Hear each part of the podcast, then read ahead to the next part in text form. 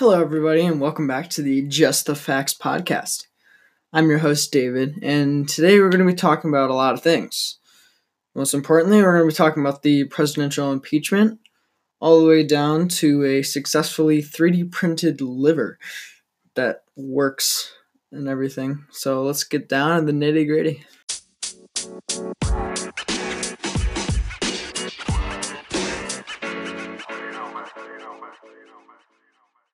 First on the docket today is the escalated impeachment proceedings that have been taking place in previous weeks.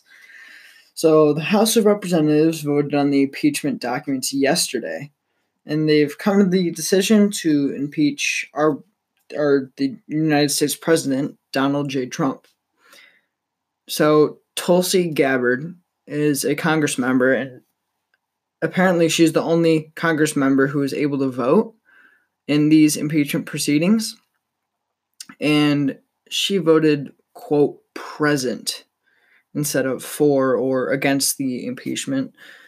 And this is due to the rift between what's right and what isn't. And she was very conflicted and kind of just tried to play the middle ground. Now, the Senate will vote on the conviction very soon. And this is not a, like, you know, sentence. This isn't, oh, he's going to be kicked out of office. No, it is innocent until proven guilty, and this has to be passed. And this is just like Andrew Johnson and Bill Clinton, who were both impeached. That this he has to be convicted first. So stay tuned for that.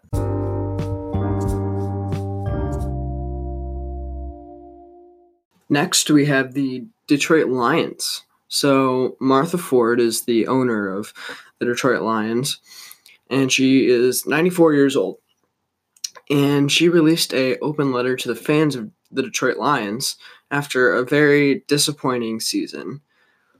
She wrote, Our 2019 season has not gone as anticipated by anyone in our organization.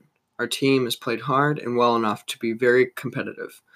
It has been well documented that we are one of only three teams to have held the lead in each of our t- first 12 games. Unfortunately, all too often we have come up with a few plays short of victory. Our current win loss record is ultimately very disappointing. So, Miss Ford later goes on to talk about how the team has high expectations for next year and how Miss Ford elected to have Matt Patricia, our head coach, to have him continue for another season. Although she does say that she has very high hopes and she expects the Lions to be a playoff contender in the next season.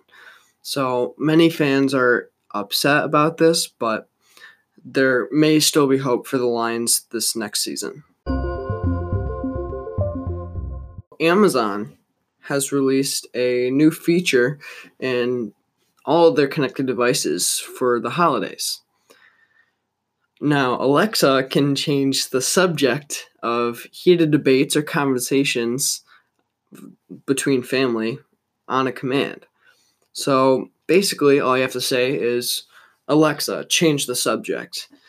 And that she will give you prompts for random questions like, who's your celebrity crush? And what's your favorite like food and if you had one superpower what would you have? Stuff like that.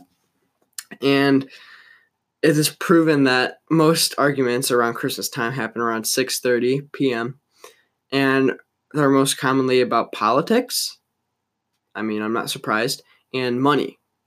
So and we all know what happens. One person is the one to bring up one topic and all of a sudden everyone and their brother has different opinions. So this is a really cool feature, and uh, I'd like to see how it plays out.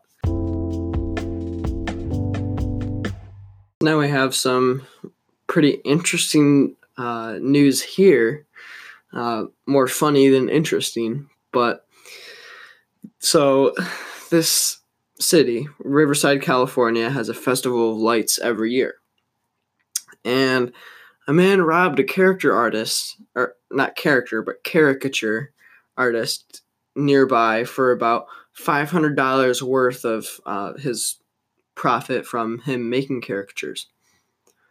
Now, this dude was obviously not the smartest dude, um, mostly because when he robbed the character art, caricature art, artist, he managed to forget one thing that he did not want anyone to have his portrait. This dude really left his portrait from a caricature artist while he was robbing him of 500 bucks. Dude, come on. This is what the world has come to. Stay in school, guys. Stay in school.